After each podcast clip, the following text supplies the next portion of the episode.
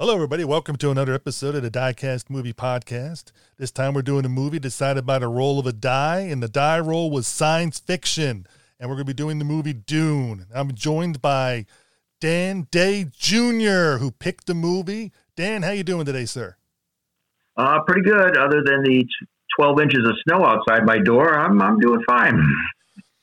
If for listeners wondering, we're recording this in early February, and uh, so it's still winter time. This episode should be going out in March, so it'll still be winter. So hopefully, though, the snow would have left you.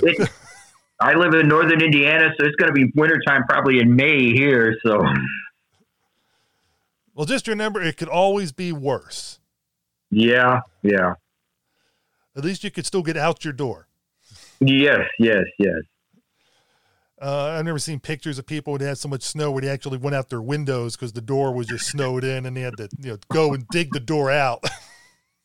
I we haven't gotten to that point yet, so. But Dan, how have you? I mean, how have you been doing? You know, you've been doing anything fun or interesting? I know you do a lot of stuff with Joshua Kennedy. You've every so often you'll do a cameo in one of his movies. Oh well, um, uh, you and I were at Monster Bash in October. I, you know, been doing regular blog posts on my uh, blog, the Hitless Wonder Movie blog.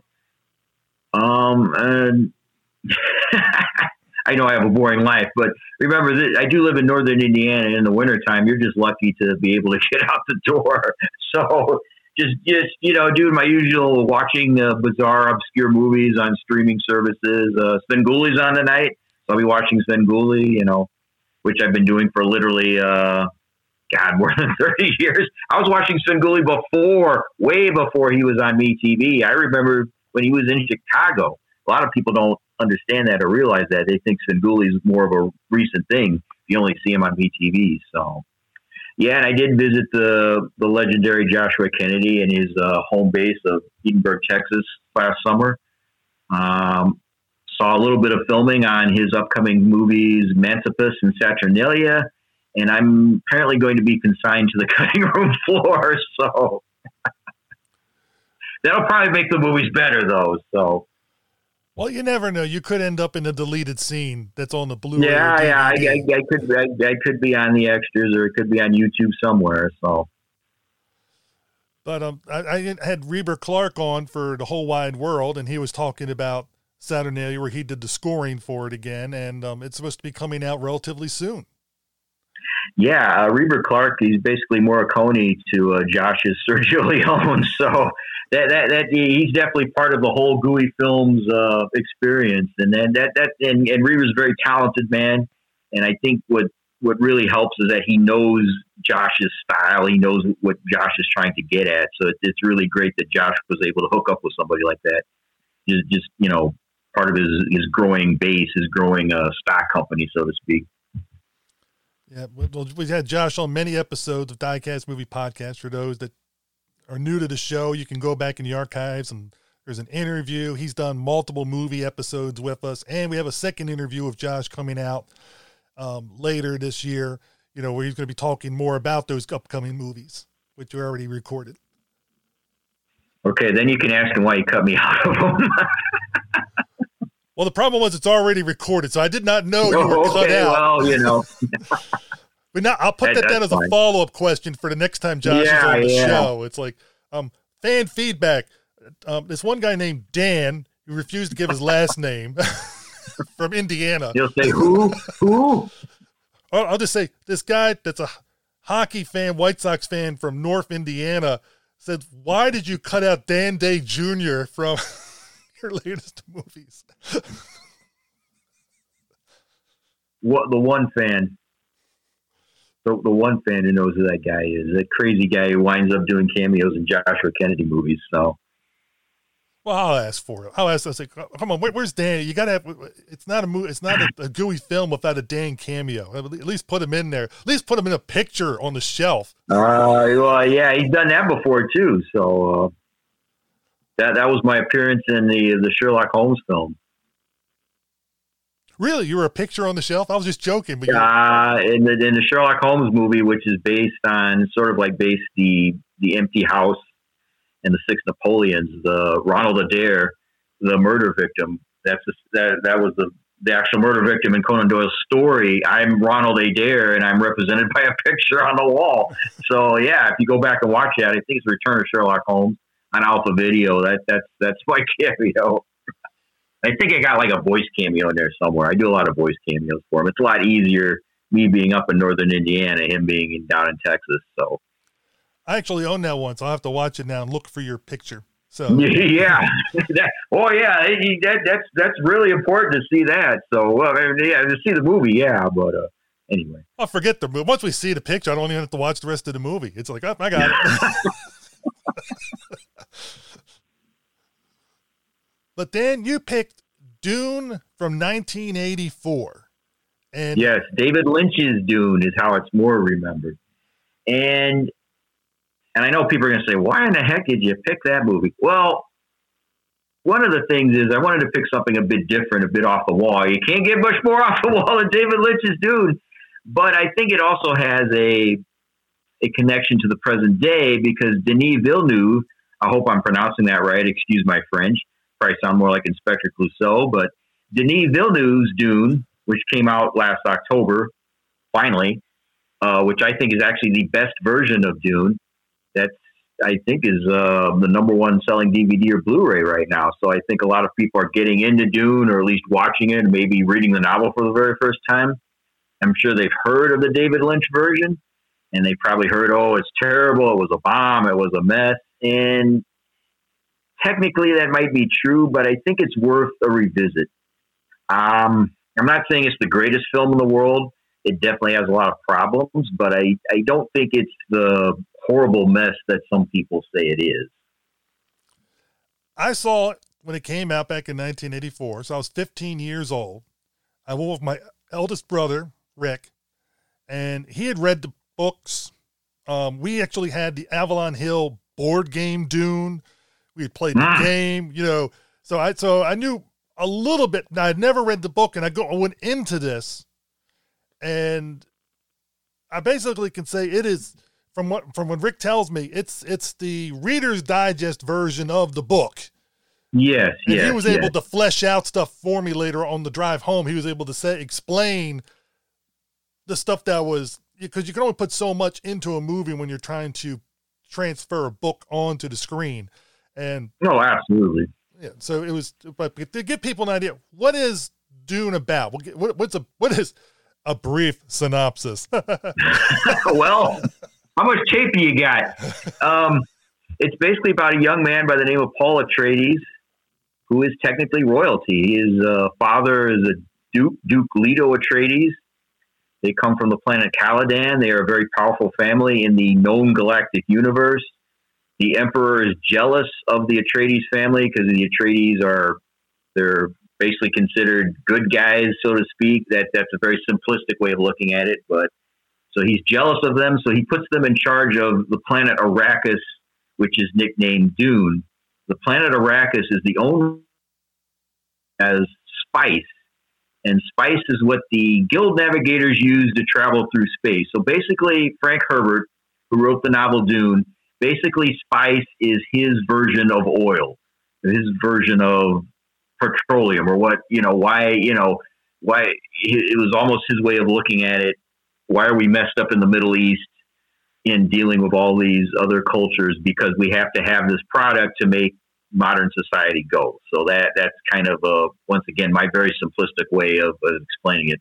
The the novel, by the way, was written in the very early 1960s because I know a lot of people are watching the new Dune or have just come to Dune or because of the movie they're reading the novel for the first time I hear things like, "Oh, it's it's it's like like Star Wars. It's a lot like Lord of the Rings. It's like this or that." Well, remember, he wrote it in the early 1960s, so in a way, I'm not saying Star. I mean, Star Wars was influenced by tons and tons of things. George George Lucas admits that. Anybody can see that, but it it, it is it's very different from Star Wars, and it's very different from most science fiction movies made in recent years.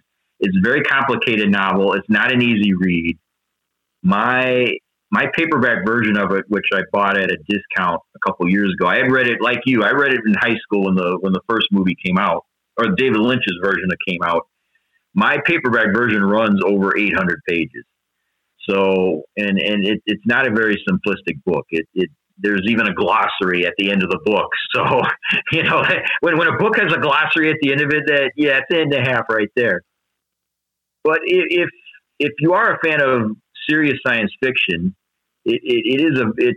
I, I I love the book. I mean, it's not like something I read constantly because, like I said, it's over 800 pages. But I, I love the idea and the concepts of it, and it, it's one of the greatest science fiction novels ever written. And when it comes to the David Lynch movie, and you have to remember they had been trying to make this movie. Various people have been trying to make this movie for years and years. They never got around to doing it because it's just such a complicated novel, and there's just so many things that go into making that type of film. And finally, Dino De Laurentiis, the legendary Italian producer, he got hold of the rights to it. And I believe his daughter suggested uh, they were watching all sorts of films to pick a director. I think Ridley Scott was involved with it at some point and they saw The Elephant Man, which was directed by David Lynch. David Lynch, of course, directed Eraserhead before that, and they decided, you know, he's he's an interesting guy. Let let's pick him for it. And Lynch not only directed Dune, he wrote the screenplay. So technically, when they say it's David Lynch's Dune, basically it is David Lynch's Dune. Uh, even though he didn't get final cut, which you know caused him to basically not have anything. To this day, he won't even like talk about it in interviews. So the the big problem with this movie is that you're taking an 800 page novel and they tried to do it in a little over two hours, and you just can't. For example, the the Villeneuve Dune, the 2021 Dune, is actually the first part of the novel, and that is longer than the David Lynch Dune. So he had more time, and and he had definitely, you know, the people that made the 2021 Dune they wanted to adapt the novel correctly, and they they they weren't interested in. Dune was released by Universal, and Universal wanted another Star Wars franchise. They they wanted you know something that to make money and to make toys off of and to make sequels. They didn't really. I don't even think the people that the executives at Universal who were dealing with this movie, I don't even think they even read the novel. I don't think they really cared. All they wanted was a bunch of aliens and you know goofy stuff and weird stuff like that. So they weren't interested in having a proper adaptation of a complicated novel. They just wanted, you know, another money making franchise, and that and the two things didn't really gel too well together. I will say, for my research, David Lynch's original screenplay was going to be like four hours, and he was hoping to do it yeah. as two movies, and then he condensed it to three hours, which what you know, for was supposed to be. And then, of course, as you said, the final editing was taken from him, and they condensed it even more and made him delete. Had to take some scenes out when he dropped it to three hours or to two hours, whatever, and then he had to shoot some other scenes to to explain what was going on, which is why there's a lot of voiceover narration. And it, it's just one of those things that makes you wonder what it could have been if it would have been left at the four hour length and been two movies, yeah, um, it would have it would have been I think more cohesive because I mean it does cover all the stuff that happens, and it does make sense plot wise because it goes from point to point to point, but there's no real time for the characters to develop. To for most for a lot of the characters, some of them are just there to give it a name and. Then next thing you know, they're exactly. gone, or they come back later exactly. on. But there's real no, there's no character development that you would expect to see in a movie um, of this type. Exactly. The the dialogue is mostly expository dialogue. Nobody actually has a real conversation in this movie, and there's no humor in the movie. Which there there's there's really no humor in the you know it's not like uh it's not like Men in Black. Okay, it's not that type of mainstream science fiction movie, and. I, I think the one thing Villeneuve was able to do in the 2021 view, he was able to sort of humanize the characters, at least make them a bit more recognizable to mainstream audience, where you can kind of understand where they're where they're coming from. In the David Lynch Dune, like I said, everybody has this really kind of stilted dialogue, almost like the, the biblical epic, epics of the 1950s. Nobody has like a nobody nobody talks like that. But then again, one it has to be said, this is a science fiction film, you're dealing with a totally different universe. And and one of the things I remember when it came out, it just got blasted by the critics. And you also have to remember that back in 1984, you didn't have geek culture. I mean, it was there. It was guys like you and me reading Starlog and Cinefantastique and things like that. But it did. Geek culture had not taken over the mainstream like it has now, which is why the 2021 Dune, I just saw it was nominated for a whole bunch of BAFTA awards. I mean, you know, it, it's more accepted. It's it's yeah, you know, people were, oh man, Villeneuve's going to make Dune, and and people were waiting for that movie because it got delayed because of COVID and everything it, if, if Lynch had made Dune now, I mean, even if he had made it the same way, I think it would have been totally it it, it would it would have been looked at totally differently. Probably would have made a heck of a lot more money. And uh, back then, you just didn't have that. I mean, the the critics just just mauled it. I did not see it when it first came out as a teenager. Um, I saw it when it came out on home video on videotape, and I, I understood why you know the people didn't like the mainstream didn't like it, but I thought for the most part it wasn't as bad as I thought it was. And over the years, I've had, like I said, I don't think it's one of the greatest movies ever made, but I, I do have more and more of appreciation for it, especially when you watch it in widescreen. You know, and uh, Arrow Video came out with a special edition of it last summer to coincide with the other Dune coming out. And there's like a lot of extras on there. There's a couple audio commentaries, and they they don't sugarcoat anything. They go into why the you know the movie's problems and and why David Lynch basically doesn't want to have anything to do with it.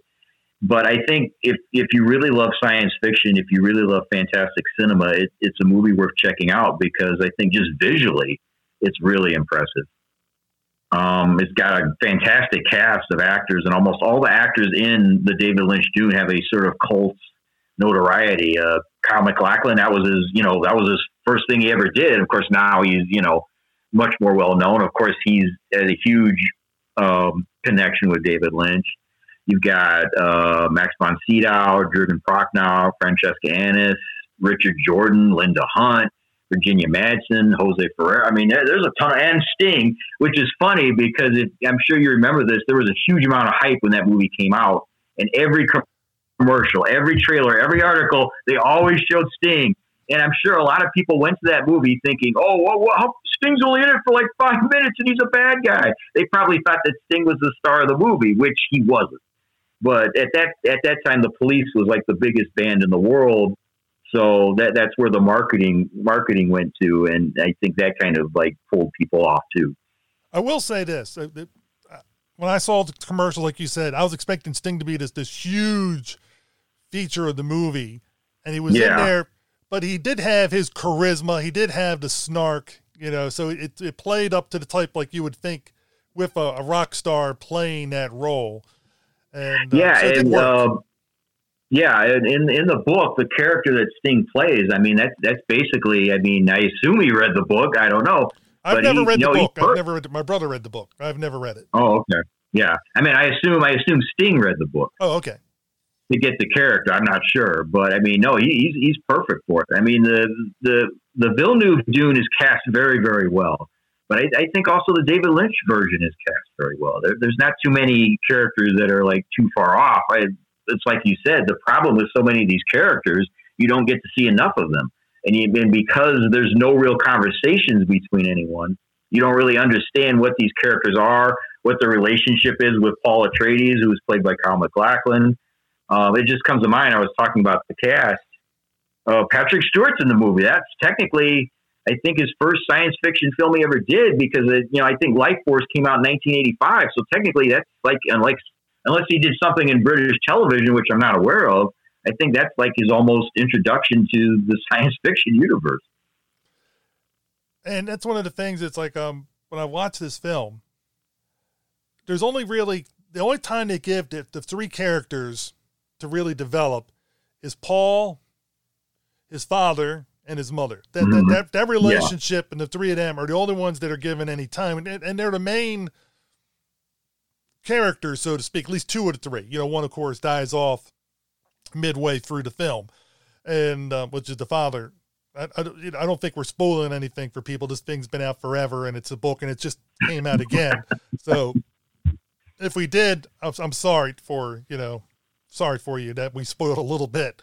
but that's that's midway through the film. It's not like we're spoiling the ending. yeah, yeah. And uh, so those characters do have some things to develop, but I enjoyed the the um, special effects. I, I, and a lot of people might now you know, look at something from 1984 and say, "All oh, these special effects they're so dated or whatever." I'm able to, I'm sure as you are, able to put myself back into that space, like at that time frame, and I still think they hold up for the most part very well, except for one. One special effect I didn't care for back in 1984 because I didn't think it worked well then, and I still don't think it works well today. And that is the shielding that they put on when they're doing the fighting, where they look like um, yeah. block figures. It didn't work for yeah, you yeah. and it still doesn't work for you. But that's that's a quibble of, of one effect compared to hundreds of effects that they have in there. Well, one thing I'll say about the effects, and, and the shielding does look kind of goofy, but I will say this: it, it's visually different. You don't, you, you can't really, it doesn't. There's nothing the type of movie made at that time. The the David Lynch Dune was filmed in Mexico, and they did the effects in Mexico, and a lot of these effects were in camera or on set effects, which I love that type of stuff, which I'm sure you do. That you know, us, us monster kids get into that, and I think it holds up way much better than CGI.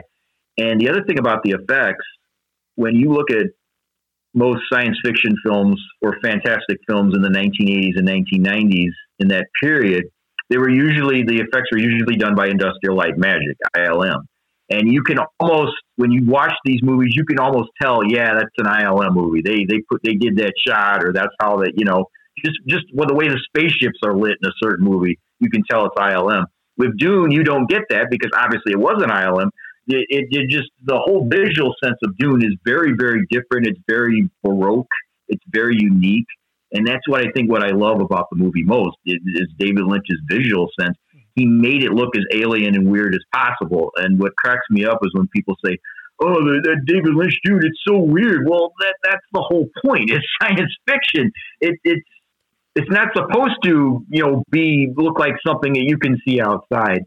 And I think one problem with the 21st century movies, like I said, because geek culture is basically taken over, is that a lot of these movies are now so corporatized and mainstreamed that you, you know, yeah, they're science fiction movies because they have aliens or, or laser bolt explosions or whatever, but they're not really science fiction. I'm not trying to be pretentious or, or artsy fartsy or anything, but it, it, it, I think the reason why the David Dune stands so well today, uh, maybe not stands out as a great film, but just stands out just to be done something different is that it, it, it wasn't mainstream or corporatized, which is why Universal had such a problem with it. it. It is very strange and very weird. And yes, a lot of that has to do with David Lynch, but a lot of it has to do with the, uh, the book that it is based on, which is, is not meant to be, you know, the type of, you know, Will Smith type of science fiction movie. So I think now it, it, it's a lot, I think it's probably a lot easier to appreciate it now than when it first came out because, like I said, it was considered a bomb, and then like you know all the all the critics just just ripped it, and I think even the Starlog people and Fangoria and those those magazines weren't all that happy with it either. Well, when I saw it, I enjoyed it. I mean, I, but luckily, I also had, like I said, my older brother was there to explain to me on the way home. Yeah, yeah. The the background and what was I was like, well, why did this happen? And he was able to because he had recently read the books um, prior to the movie again, you know, because he'd always been a big fan of science fiction, still is. And so he was able to give me all the detail. And I think for somebody who had read the book prior to seeing the movie, they are they're now they're getting the visual to see all the stuff that they maybe pictured and, and from reading it and see if it matches up with their own personal imagination. And and David Lynch, regardless of what people think about him, he has a vivid imagination and was able to bring a lot of that to the screen. So he was able to put stuff there that uh, most people probably would never think of themselves. Um, yeah. so that that's always wonderful, and I think for people like my brother, he really enjoyed it because it was it was fleshing out the vision of what he read, and he already knew the background of everybody, so he just had it didn't have to have it fleshed out for him in the movie. Where I think as somebody who did not read the book like myself, it, it, it's a little tougher on a rewatch because you're you it's like they're going from beat to beat, but you don't really understand like why like when the one doctor is going to portray them there's this whole backstory which is kind of given some lip service but it's you know it, and they're, and they're explaining some things but it's kind of like it's almost like there's too many characters for the amount of time the movie has. But they have to have those characters because each one of them has an important little spot that has to play in. And it almost makes me wish that there was a way if there would have been a way that they could have condensed a couple of characters out. But they can't. You know it's one of those catch 22s yeah I, I wish yeah. i wish there would have been the four hour version uh, of the movie like i said to two to the two parter which is what seems like they're doing nowadays so you can give the, everything a chance to breathe to to let it to, to let you enjoy and explore the realm. And i think if david lynch would have had that four hours it would have been a joy to explore the world that he was creating and developing. And i think that would have been that would have been one of the pillars of science fiction. Now whether it would have still made money or not that Yeah. would remain to be seen. I mean uh, let's put it this way he, he better have filmed them both back at the same time so that he would have been ready to go. Otherwise the, he never would have got the money to film the second one. So they, they, yeah that- yeah that's yeah. for sure. That yeah that that's one and i can understand i mean not, not everybody is a film geek and i can understand you know i'm sure in 1984 people went and saw dune you know if they didn't know anything about it they were just totally overwhelmed by it. I can it, trust me there's plenty of times where i've seen it and it, it it's like okay what what's going on here? And i've read the book i've seen the movie multiple times. It, it's just it's not an easy story to go through and um later on in the 1980s, Universal actually came out with a TV version which had like extra footage, and that one, and it, it it's not on the Arrow Blu-ray, unfortunately, but it I think it's on like a DVD, another DVD version of Dune that Universal came out a few years ago. And that, that that helps out a little bit, but it also has its own problems because be, since it was for network television, they had to edit some things out. So it, it it's kind of you know that's that's what really ticked David Lynch off that Universal did that. He took his name off the yeah he did the whole the whole directed by Alan Smithee, and it, for his writing credit he picked the name Judas Booth. So that kind of tells you what he thought Universal. that, that's one of the great writing credits of all time, Judas Booth. And if you if you ever do get a chance to watch that TV version, it if, if you're a Dune fan or you're interested in that, you know, David Lynch's Dune, it's it's worth seeing. But like I said, that it almost has its own set of problems as well. And and there's all these rumors. There's a four hour cut somewhere, and and the I don't think there actually is. I mean, there might be some stuff on the cutting room floor, but it's not. You know, the the effects or the sound wasn't finished, and and David Lynch basically wants nothing more to do with it. So th- this dream that there's uh, a four-hour cut somewhere and it's going to show up somewhere, I it, it ain't going to happen. So what, what what we have is what we have. Yeah, I mean, the four hours I'm talking about is always scripted, you know. So it's just like if, Yeah. if they would have shot the script, and uh, but when he went to filming, I think they'd already had him condense it down to three hours or something like that, or less than that. So it'd already been truncated before he started Yeah, they- filming. They were worried about the time, and the executives were were seeing the cost because they, like I said, they they were doing things, you know, on set, in in camera. They were building like these huge, huge sets down in Mexico, and and of course, any any corporation, oh my God, the costs are rising, and then they they see the footage, and of course. It, the executives had no idea what the hell they were looking at. And they're like, oh my God, you know, we can't shut this movie down because we've got too much money into it, but we can't just keep on, you know, pouring money into it. So that it was, it was that type of thing. And, uh, you know, what, woulda, coulda, shoulda. I mean, that's, you know, you could go on and on for that. I think for the most part, it, it probably wasn't going to be like a big major success anyway, just because of the, you know, the way David Lynch put it together and, and just, just the storyline.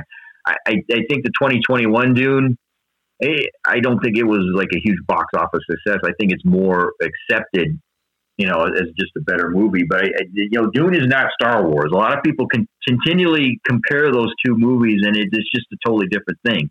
Paul Atreides is not Luke Skywalker. If anything, he's more like Anakin Skywalker. It, it, it's I was saying earlier, you know, the Atreides they're the main characters, but are they technically good guys? If you read some of the later novels and see what Paul turns into, um, that's you know that, that's kind of a that's kind of an iffy thing there. There's a lot of ambiguity with these characters. They're not like oh, this is a good guy, this is a bad guy, this is the comic relief sidekick. You know that that's you know that's not how these characters work. But I, once again, like I said, I think if you're interested in just serious, you know, well done science fiction, and the movie is well, yes, the movie's weird, but it's, it is. It, some people actually said, well, it kind of looks cheap. Well, they're looking at it once again. This is 1984. You, you know it's not CGI, and and unfortunately, you have a lot of people nowadays. Well, if it isn't CGI, you know, you have to go beyond that. And CGI does not age well, where practical effects almost always will age better. Not 100%, but it's, it's they usually yeah. age better because they're, they're practical. They're in there with the shot, with the actors. Uh, of course, like I said, effects that were done at the time that they were done cheaply are still going to look cheaply later on, or if they were poor at the time, they're still going to look poor. I mean, that, that, that you know, a bad shot's not going to age better. The one thing that pro- that was a problem for me in the 80 when I saw it in 84 and it's still a problem for me today is the character Paul, who's the lead character. And it, it I think the best comp, um, comparison I can give it is the character of Rey from the recent Star Wars trilogy. In that they everything comes to, them easily. They're able to overcome obstacles from what it's where we see on the screens easily. Um, you know, so there's no real like they're they're knocked down and they're I mean yeah his father does die but I mean he escapes but he overcomes I mean there's some hardships same thing with Rey, there's some hardships but for them they when they're when they're 101 mano a mano they're not being defeated in a normal way you know like they're able to overcome each of these little perils or it'd be nice to see in like both those cases if they had more of the hero's arc more of the hero's journey where they they they they, they get the call to action and the things take a downward turn in the second act, and in the third act they're overcoming it. It just seems to him it's a natural trajectory straight up. It's it's there's no real problem for him that he cannot overcome. Yeah, I, I totally understand that. I think a lot of it has to do with you know they they just they tried to put this entire novel in a very complex novel in two hours and and they didn't really give enough uh, background to Paul's story. But in, in honesty, in the novel, you know, Paul. Once again, like I said, Paul is not Luke Skywalker. He's he's. If you get into the novel, his mother is part of the Bene Gesserit society, which is almost like a religious, almost like a society of nuns. And it's explained in the novel, and they go into it a little bit in the movie, but not enough. That the Bene Gesserit have been breeding people for years and years using all these royal houses. Like Paul belongs to the House of Atreides, and they they crisscross them. They they marry them off. This breeding program to create this super being to rule the universe. Now, of course, that's obviously a lot to take in, but it it gives a little bit of explanation of why it, it's sort of like the Force in a way. You know, Paul is basically you know he has all these powers because he's been basically bred to have these powers, and his mother has been training him in the Bene Gesserit way, kind of like a Jedi training a Padawan. So, but but once again, you know, and in 1984, the movie doesn't really go into that. There's just so so much that they just cannot cover unless you wanted like a mini series. Now we haven't really talked about this yet, but uh, in two, I think it was 2000 or 2001, the Sci-Fi Channel actually made a mini series of Dune and I used to have it on DVD. In all honesty, I barely remember it, which doesn't say much about it. Um, I, I, think the problem with the the science fiction miniseries, I think the script was much better. They were obviously able to get into a lot more things, but I think when it came to casting and, and art direction and production design, it was just kind of you know meh. And then um, going going to the art direction and production design of the David Lynch Dune, I I, I love it. I think it look it looks magnificent. The cinematographer was Freddie Francis, who of course you know Monster Kids will know all about. He was cinematographer on The Elephant Man, and he and David Lynch worked several times after that. This is when Freddie Francis came back to cinematography. He got away from directing movies because he was tired of directing cheap monster movies. so the, the, the film the film looks the I think especially in the Arrow Blu-ray the film looks fantastic. I mean it, it's they obviously spent a lot of money on it. Um, I think just the look, and the, the the visual aspects of the film are great. And of course, some people say, well, the the human aspect and the story aspects are missing. And and yeah, I can definitely see that. I, I think Lynch realized I'm only going to get so much stuff in here. I might as well just go whole hog on the, on the visuals because you know if you took that away and you didn't have much of a story, then you basically wouldn't have anything. So if, if you're going to make a science fiction movie, you might as well show them all the, the science fiction stuff. Yeah, because he wouldn't even if you take away the science fiction stuff, he still wouldn't have enough time to develop the characters properly. So it's it's yeah. So why have something? Why have two things be equally poor, or you can have one thing be strong, and the other thing still be poor. So he, you know, it's it's better to have at least one thing as a strength, where you're able to not lose the time that you need in in film when you have that precious amount of limited space of time to do your project. Um, the special effects could obviously they're not going to add time to it. They'll just be able to be, look better. They add money to it, but they won't add the time to the film. Yeah. But yeah, it, um, and that's uh, it'll be interesting for the because they are going to make the second part of Villeneuve's Dune. I think it comes out in 2023. It'll be interesting to see how that is received because, like I said, Paul Atreides is not a, a pure straight you know, naive Luke Skywalker type. He, he's actually kind of a dangerous character because of all this inbreeding to make him this this super being. He's he, that doesn't necessarily mean he's going to be a, a, good guy. So it'll be interesting to see how they cover that in the second film and how it's received by audiences. Yeah, we'll see what we'll see how far they push it. You know, will they actually follow through with that journey, or will they keep him in the um, there's the goody two shoes? Well, that'll remain to be seen when the next episode when the next movie comes out. And if he's smart, he'd play close to the vest and not let anybody know until it does come out. Because yeah, way, I mean, yes, it is in the book, but doesn't mean they have to stay totally faithful to what's on the printed page. And as we all know, some things do get altered and changed, and because uh, you know, especially when you get companies that are putting a lot of money in, you know, the suits always yeah. like to say, "Oh, we can't have it in this way." Well, this is the way it's in the book. Nah, we got to change it. Yeah, I, I seem to think though with this Dune, they they kind of realize what they're doing. They're they're not worried about you know you don't you don't see any 2021 Dune toys on the shelves or anything like that or or coloring books. There's there's a on the Arrow Blu-ray they have an extra about the, the merchandising of the 84 Dune and, and the stuff that they made like the, they they actually did make coloring books and toys and, and, and children's story but I mean it's, it's just hilarious it's almost like like a like a Saturday Night Live skit, some of the things they made for this movie. And I, of course, I realized that was Universal. We got to make some money back. We got to, you know, but it just showed you how little they really understood this this this huge project that they put all this money into, and they were releasing, and they, they just didn't, you know, they just thought it was just another Star Wars type of thing. One of the things I thought that David Lynch did really well, and it, this, of course, comes from the book, is that one of the main weapons is a weapon that utilizes sound. And I think would help them greatly in the effects is that, okay, you amplify the person's sound, and then you can show in the distance the explosion or the, the action, but you don't have to worry about drawing like in like in Star Wars a laser. Yeah, going from point A well, to point I, B. I, I think, and I think that's what's great, great part about sound. There is no visual to sound. Yeah, actually, the the book doesn't really go into it that much. I, I, think Lynch kind of, and I think that's probably one of the reasons why he did it because it also looks different instead of just a guy pulling out a pulling out a blaster and shooting somebody.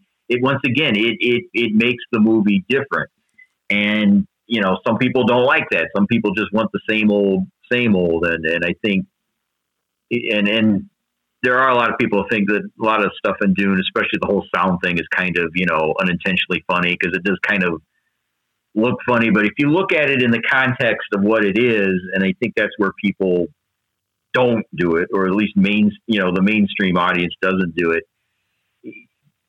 You know, Lynch was definitely trying. He, he wasn't trying to make Star Wars, which Universal wanted. He was trying to do something, and he went out of his way to, you know, differentiate from the, the Star Wars, Star Trek type of thing. And I think that's why it does hold up, or at least it looks a little bit better now than it did when it came out. Oh, I agree. I think it holds up as something. I mean, it should be different. I mean, you don't want multiple copies of the same thing because then it's just a copycat yeah. of a copycat of a copycat. And after a while, like like like like all the comic book movies made nowadays. exactly. You know, it's just it's just it's just they, they start to be the same and and they blur together and because they got the formula. And I and you can't argue with it because they make money. I mean, I can understand that. Yeah. I'm I'm as the older I get, the more I'm drawn into character. You know, what are the mm-hmm. characters are doing? What's the story doing? And eye candy, which is nice to see, and I enjoy it. You know, with the special effects or whatever, it doesn't carry me through a movie. And I remember back when I saw Independence Day when it first came, it was the same way. I enjoyed Independence Day. I really liked it. There were only a couple real characters in it. Judd Hirsch's and um, Jeff Goldblum's, the father son relationship, was the only one that was really like developed well and acted well. The rest of them, you know, they played their tropes and they're they're enjoyable. I enjoyed the movie. Haven't seen it since. You know, it's yeah, a, it's just, uh, yeah. It's, it's it's like you know going to fast food and eating, you know, a hamburger. It's like, you know, you're not going to think about it, you know, two weeks from now. You know, it's and unfortunately, there's way too many movies and like that nowadays. And once again, I'm not trying to sound like I'm, you know, Mr. Pretentious or Mr. Anti, you know, mainstream entertainment, but um, you, you know, the Dune. I think David Lynch's Dune. It, it, there, there's a lot of things in there that I think people can appreciate if they just you know look at it instead of oh this is oh, why is all this weird stuff going on? And it, trust trust me there's a lot of goofy stuff especially with the Harkonnens. We haven't really got into that. I, I think I think David Lynch went a little bit overboard with the Harkonnens. Um, but that that you know that's just him that's just his his way and uh, yeah I can see where somebody's you know just oh my god this is so ridiculous and this is so silly but if you if you just just watch it and and just try to kind of you know go uh, get get all the expectations out of your mind, it, it might it might be a little bit better than you think it is. And I think it's it's a fun it's a fun thing or an interesting thing to kind of compare it. If you've seen the Villeneuve Dune, and unfortunately, if you're not really familiar with the story of the novel, if you watch the David Lynch Dune, you're going to find out how the Villeneuve Dune is going to end. So maybe you should go see it. I don't know, but uh, or or maybe you should watch at least you know like the first ninety minutes of it, and then turn it off. well, you, you can't have everything, and um, you know, yeah. it's, it's just. I mean, I already knew how it was going to end from watching it the first time, so it's I, I've yet to see the new Dune. I was I was waiting the, for the second part to come out, so that way I can just see the complete yeah yeah vision yeah all at one time. Because I know some movie theaters are probably when, it, when the second one comes out, they're going to put the first one with it and do that special opening night double feature. You know, like that, that, that, that, would be a cool thing. I, I, I have seen the, the first Dune. I, I mean, the first part of the new Dune. I've got it on Blu-ray. I, I think it's great. I think out of all the adaptations, it's the best one right right now. I don't know what's going to happen in the second part. I don't see why the second part would be like a failure or really go off the rails. The one thing Bill Villeneuve did, he was able to stick to the story, but at the same time, he was able to make the characters more relatable. The, the dialogue is definitely less clunky. You you have more of a appreciation of the relationships between the characters. And like I said, he the, the new Dune, the first part is two and a half hours long. The David Lynch Dune is like two hours and 10, 15, 20 minutes long. So just for the first part of the movie, he had more time than David Lynch did for the entire novel. So obviously that that's you know an improvement.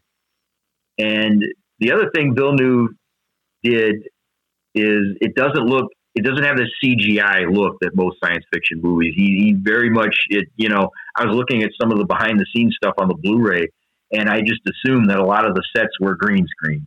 I mean, he built some massive sets for the first part of Dune. I think they had to film it in Europe, which of course most movies like that nowadays they're not filmed in America because it's just you know too much money. But I, I definitely recommend the Villeneuve Dune, uh, the first part. I, I I think it's probably the best film I've seen this year. Of course, I haven't gone out to the theater very much. There isn't really much playing It, that really interests me, but uh, but it, you know, I, I think the Villeneuve Dune might give a bit more uh, attention to the David Lynch Dune maybe people will look at it worse. Maybe I don't know, or at least give it another try. I think they'll give it another try, and I mean, you got like we said or you said already, you have an all-star cast. You got people that are in there, and some of their roles are very small, like in a lot of all-star cast movies. Not everybody can have lots and lots of scenes, and yes, as I as I said earlier, I'm I'm, I'm wondering, you know, if if he would have had that four-hour time frame to do his four-hour script and do it in two parts, what everything would have been like and how it would have been developed but we'll never know. I mean, it's just the way it's going to yeah. be. It's always going to be the, the what if version. I mean, maybe somewhere out there there is the script. It's the four hour version, and people could read the script and see what would have probably been filmed.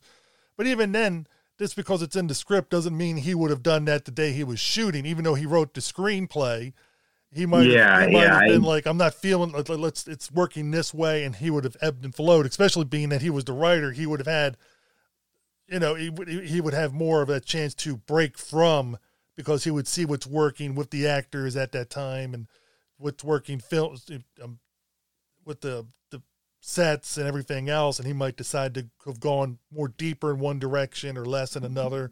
Who knows? Yeah, I, am not exactly an expert on David Lynch, um, but I, I don't think he his working method is like strictly to the script, obviously, because of his whole visual imagination and everything. I, I I do remember on the Arrow Blu-ray, they were, they were talking to some cast members and they were talking to people and they they mentioned that every so often he'd go on the set, he'd, he'd just come up with some inspiration. He'd just ask, ask the actor, "Hey, do you want to do this and do that?" So, yeah, just going by what what his original script. I, I think, especially with somebody as visual as him, that you'd, you'd still not really be able to to understand exactly, you know, what it what it would have been. Exactly, and uh, so, Dan, do you recommend this movie to the average listener? Yeah, I do. Um, now, I'm not going to say that you're going to automatically love it or understand it, or you know, but I think just, just to to see something different, just just to see what I would consider a real science fiction film without sounding once again too you know condescending. Um, I, I, I just I think for the cast alone, I mean, there's just so many people that became bigger or be or, or became well known for other things. Um, Freddie Jones, for example, is in the movie. Uh, Virginia Madsen, I think that was her first film. I when I got her autograph at a flashback weekend in Chicago a couple years ago, I had her sign a still of her and Dune. So, and it's it's just um, yes, it's weird, it's strange. It, it's it's not a it's not a kids movie. I, I have to we, we might as well mention that too. I think maybe young teenagers, it should be okay for them. But it, you know, it, it's not like you can show a kid a Star Wars movie, a, a little kid a Star Wars movie. I don't, I, I don't think you'd want to show them Dune. You might want to wait. Yeah, you might want to wait until they're like young kids or, or mid teenagers because it, it's not. I think it, when it came out was PG thirteen, but I think technically it's probably more like a soft R. I think it probably got PG thirteen because you know how the studios are. Well, this, this movie's we want this movie to make money. Could you please give us a PG thirteen? So, I think I think if it came out nowadays, it would still be a PG thirteen because there's so many things that have pushed the boundaries even more. But yeah, at the time, yeah, out, yeah, yeah, um, it would have been it was they're a little more stricter with the guidance, um, especially because of the Indiana Jones and the Temple of Doom and those kind of things that made them come up with PG thirteen to begin with. Uh, yeah, that was all fresh in their minds. So for, for me, it's a complicated scenario because I think if you're a science fiction fan, you like science fiction, then I definitely recommend you should see it. You know, if you like seeing visual directors that take works and put their own stamp on it, I definitely recommend it. If you're the average person, no, mm-hmm. um, I probably would not recommend it unless you read the book prior because you're, you're going to be wondering like why did certain things happen this way or that way unless yeah. you had somebody with you that had read the book like my elder brother that can explain the background stories of what's going on with the character. So you need you need somebody there with you to help you navigate. And, and if you have that person with you when you're watching it at home on a blu-ray or dvd you can pause it. Then you could ask them explain. And they can give you the, da, da, da, the background and you're ready. Okay yeah. I'm ready to go. Where mine i had to wait after the movie was over because you don't want to do that during the middle of a movie. That's that's yeah. that's not good you know and uh, and then i was able to get it explained and i was like okay i understand that now I understand. But even then i still enjoyed the movie then. I had a bet.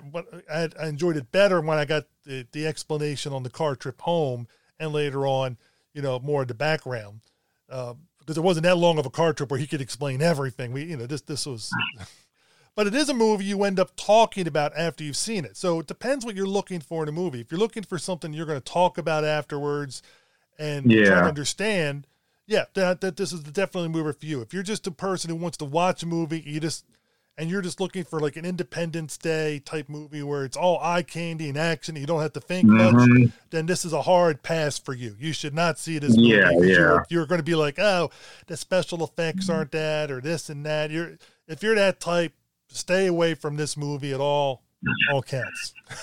yeah, yeah, I, I, I, totally agree. This, this isn't a Men in Black. This isn't you know one of the.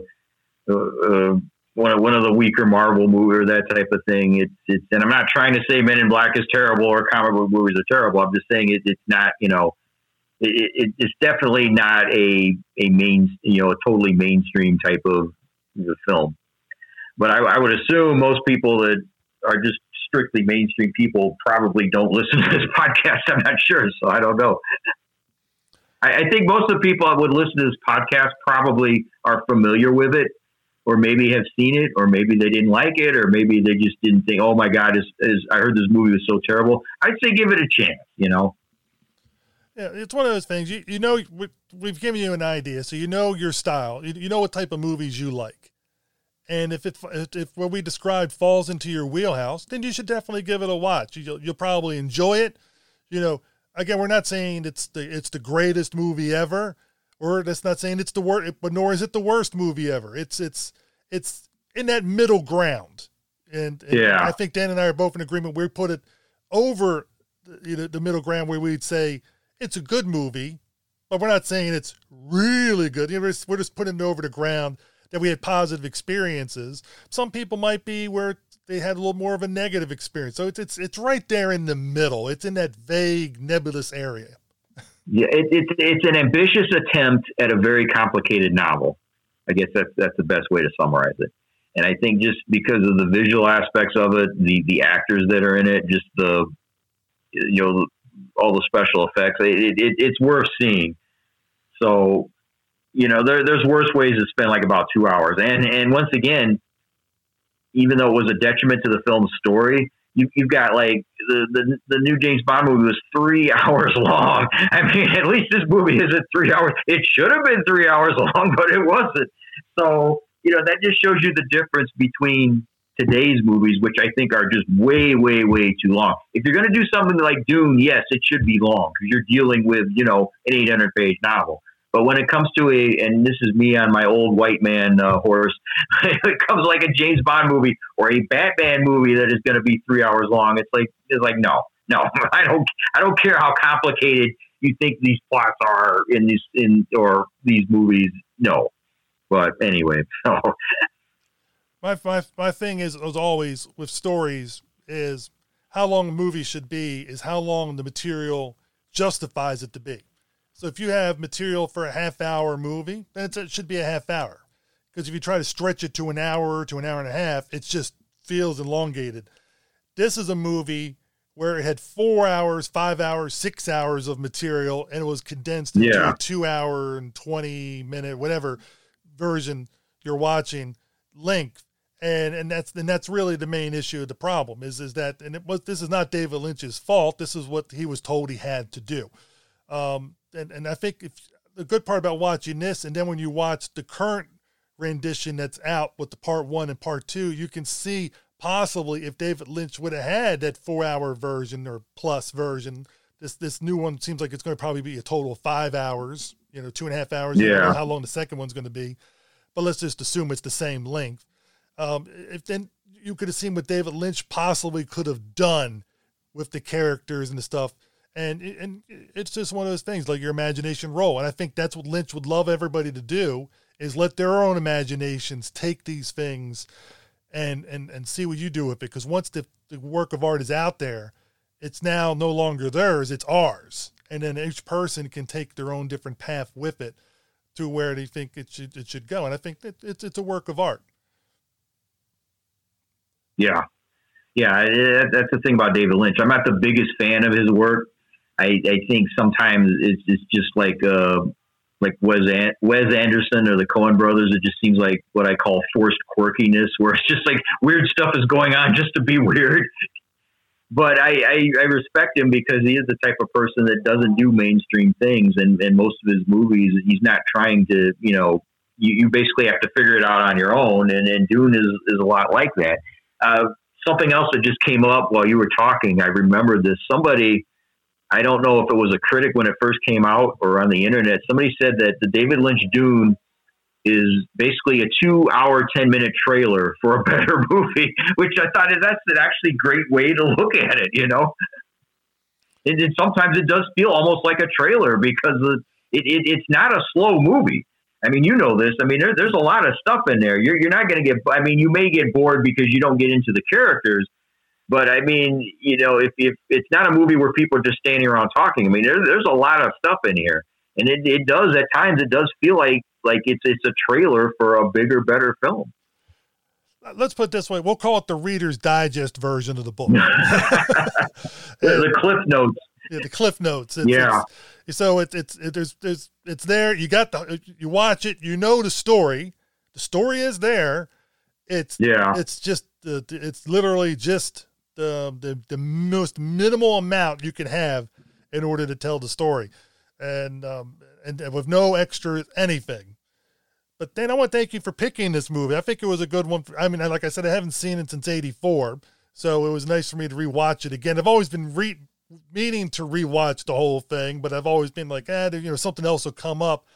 And I think you and I are somewhat the same. We're, we're always drawn to those new things. And there's so many movies, whether it's newer or older movies that we haven't seen, that it, yeah. it's always it's like like we can never watch the same movie again and still never get caught up to all the mm-hmm. movies that we want to see that are out there. And I think that's that's the beauty of of you doing your blog and our doing our us doing the show here is that we can get people to, to see that these other things are out there, hear about them, and then maybe go seek them out. And what? Yeah. Give your blog address again. Uh, the Hitless Wonder movie blog. It's uh, Dan Day JR35 blogspot.com. So um, and actually, I just wrote one today on the uh, the Shout Factory release of Hammer's Paranoiac. And you know, it's I ironically we're talking about, about movie length. Uh, I was I mentioned in the blog post Paranoiac is 80 minutes long, and it's it's the perfect uh, running time for that type for that type of film. So, and uh, actually, a couple weeks ago, and this came up in my mind because I was watching the Villeneuve Dune. I wrote a blog post, "What if Hammer Films had made Dune?" And I put the cast list down of all the Hammer actors that would be in it. And then I realized Hammer Films wouldn't have had enough budget to make one chapter of Dune, let alone any any any major part of. Yeah, that, that, that would never happen. So that that was just me kind of you know just going off on a goofy riff. So. Well, there was talk at one time that David Lean was going to do it, and um, they had Orson Welles at one time was going to be the Baron, and uh, yeah, Mike Mick Jagger was going to be the Sting role. I mean, they were they were they were dropping some names, and you're and, and you're just like, wow, that would have been something to see. Alas, it's always one of those things we'll never know.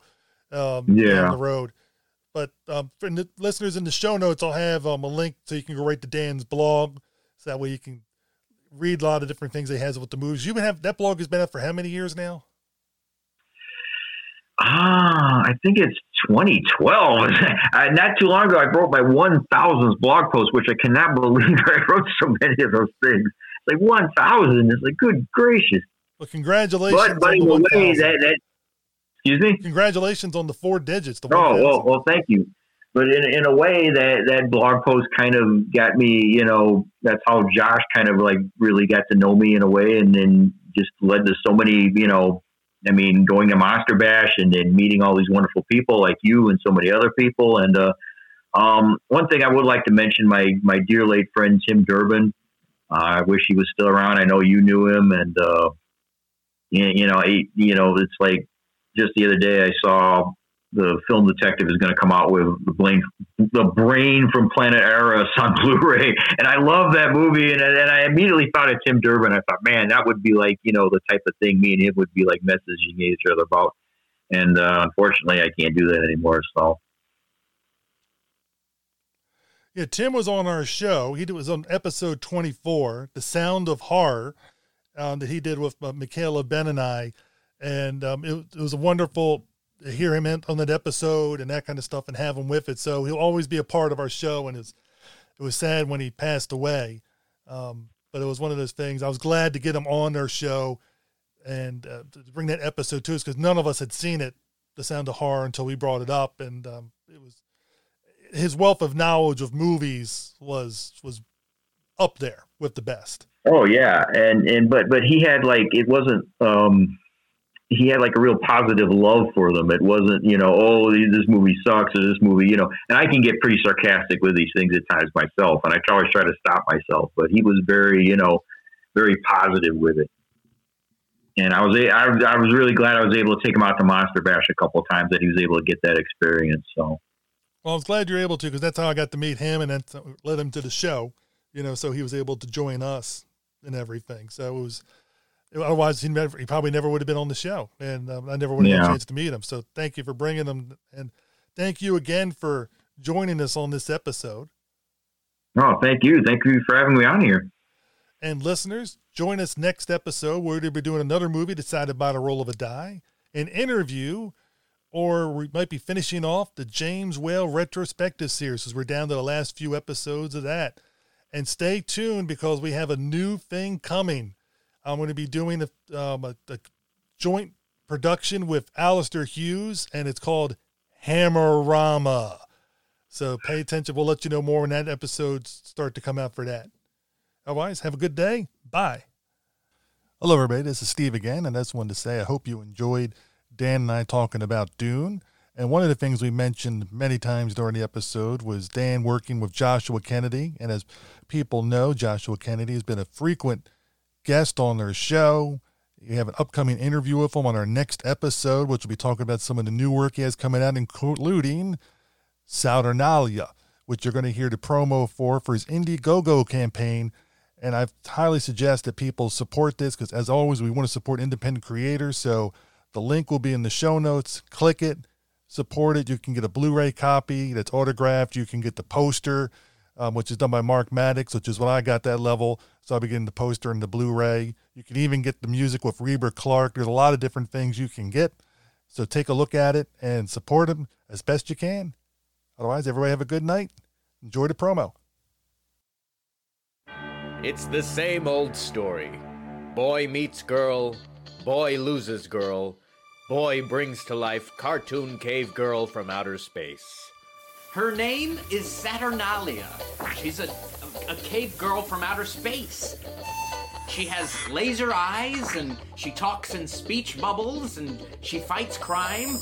Just listen to me, I am telling the truth.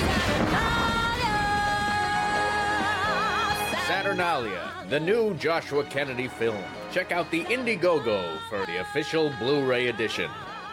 Click the link in this episode's show notes.